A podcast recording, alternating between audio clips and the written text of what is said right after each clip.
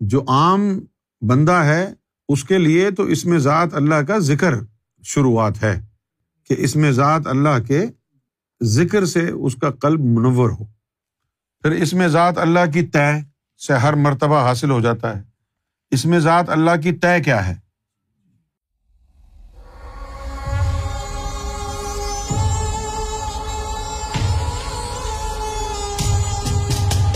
سلطان حقباہ نے فرمایا ہے اے طالب، تو اپنا ہر مطلب اس میں اللہ ذات کی طے میں تلاش کر کہ اس میں اللہ ذات کی طے سے ہر مطلب پل بھر میں حاصل کیا جا سکتا ہے۔ ہاں بالکل صحیح بات ہے یہ۔ تو آپ ایسا کریں، اس میں ذات اللہ کا تصور کر کے اپنا مطلب حاصل کر لیں۔ اگر آپ کو مطلب وہ حاصل ہو جائے، تو سمجھ جائیں یہ بات آپ کے لیے تھی۔ اور اگر نہ ہو، تو پھر سمجھ جانا یہ کسی اور کے لیے تھی۔ سادہ سی بات ہے نا؟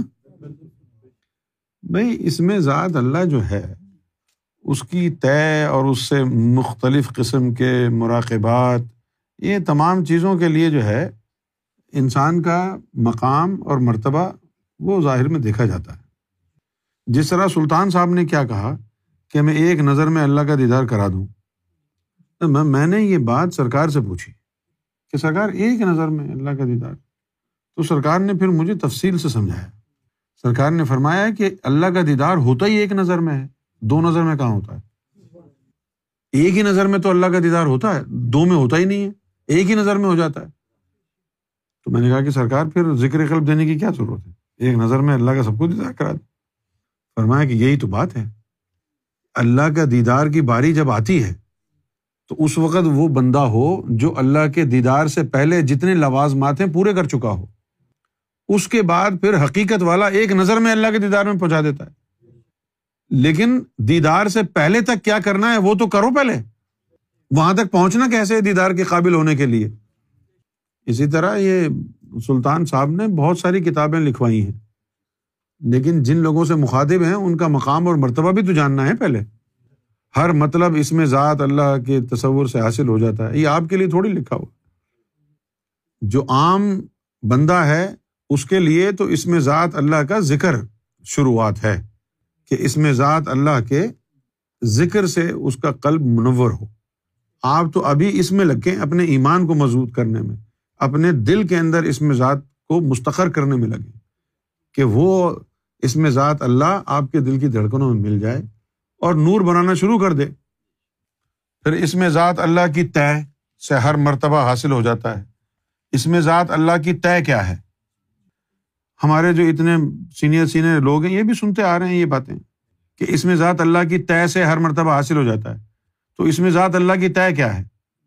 طے کا مطلب ہوتا ہے فولڈ اگر کوئی چیز فولڈ ہو تو اس کو انفولڈ بھی کیا جا سکتا ہے۔ تو جب اس میں ذات اللہ کو انفولڈ کریں گے، وہ فولڈ ہے نا، اس میں ذات کی طے طے کا مطلب فولڈ تو اب اس کو انفولڈ کریں گے تو کیا ہوگا؟ اس میں ذات اللہ میں سے الف نکل جائے گا، للہ رہ جائے گا۔ مزید انفولڈ کریں گے، لام نکل جائے گا، لہو رہ جائے گا۔ مزید انفولڈ کریں گے، لام نکل جائے گا، صرف ہو رہ جائے گا۔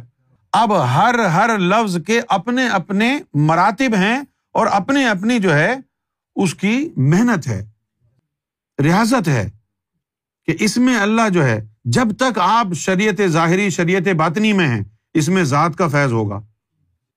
اب ذرا غور سے سنیں۔ ویسے تو ذکر قلب کا چلنا طریقت میں پہلا قدم ہے۔ یہ تو معلوم ہے ہمیں بات، آپ کو بھی معلوم ہے۔ صحیح ہے؟ اب دل کو چلانا کس سے ہے؟ شریعت یا طریقت سے؟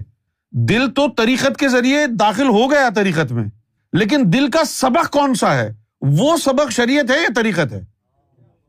جیسے آپ کا دل اگر اس میں ذات اللہ کے ذکر سے گویا ہے، تو آپ کے دل کی پریکٹس طریقت کی ہے۔ لیکن اس کا فیضان شریعت کا ہے۔ جب تک اس میں اللہ کا رگڑا لگ رہا ہے۔ دل میں طریقت کا فیض کب داخل ہوگا؟ جب ایک طے ہٹ جائے گی، اللہ سے علی ہٹے گا، للہ آئے گا۔ جب للہ کا نام اندر گونجے گا، تو اس کا نور بھی الگ ہوگا اور اس کا ایٹیچیوڈ بھی الگ ہوگا۔ للہ کا ایٹیچیوڈ کیا ہے؟ للہ کا مطلب ہے ہر چیز اللہ کے لیے۔ ہر چیز اللہ کے لیے جب ہوگی تو پھر تیری زکات ساڑھے ستانوے فیصد ہو جائے گی نا؟ یہ لوازمات بھی تو ہیں۔ جب تک اس میں اللہ کا ذکر کر رہا ہے تو، مومن ہے، اس میں اللہ کا ذکر دل میں گیا ہے۔ ابھی تیری زکات ڈھائی فیصد ہے۔ سو روپے کما، ساڑھے ستانوے فیصد اپنی جیب میں رکھ۔ ڈھائی فیصد جو ہے اللہ کو دے۔ لیکن جب للہ اندر چلا گیا، تو پھر ساڑھے ستانوے فیصد اللہ کو دینا ہے، ڈھائی فیصد خود رکھنا ہے۔ اور وہ ڈھائی فیصد میں کیا ہے؟ تو تیری بیوی اور تیرے بچے۔ یہ ڈھائی فیصد ہے۔ بس۔ وہ ڈھائی فیصد میں ماں باپ شامل نہیں ہے اب جب للہ کا ذکر شروع ہوگا تو اس کی ضربے بھی مختلف، اس کا نور بھی مختلف، تو اس کی پہنچ بھی مختلف ہے نا۔ قرآن میں ایک جگہ لکھا ہوا ہے، اللہ معافی سماوات معافی ارد اور دوسری جگہ لکھا ہے، للہ معافی سماوات معافی ارد کسی جگہ یہ بھی لکھا ہوا ہے، لہو معافی سماوات و معافی ارد اور کہیں یہ بھی لکھا ہے، ہو الزی یہ چاروں اس میں ذات کی طے کے پردے کھل گئے نا، ہر چیز کا ایک مقام علیحدہ علیحدہ ہے۔ ابھی جو آپ کے دلوں کو اس میں ذات اللہ کا جو فیض ہے نا، یہ شریعت مصطفیٰ ہے۔ ذاکر قلبی کا ذکر اس میں ذات اللہ ہو، یہ شریعت مصطفیٰ کا فیضان ہے۔ طریقت کا فیضان تب شروع ہوگا جب للہ اندر جائے گا۔ جیسے خانہ کعبہ میں ہم نے ایک بندے کو للہ کا ذکر دیا تھا، یاد ہے؟ اس کو للہ کا ذکر دیا تھا۔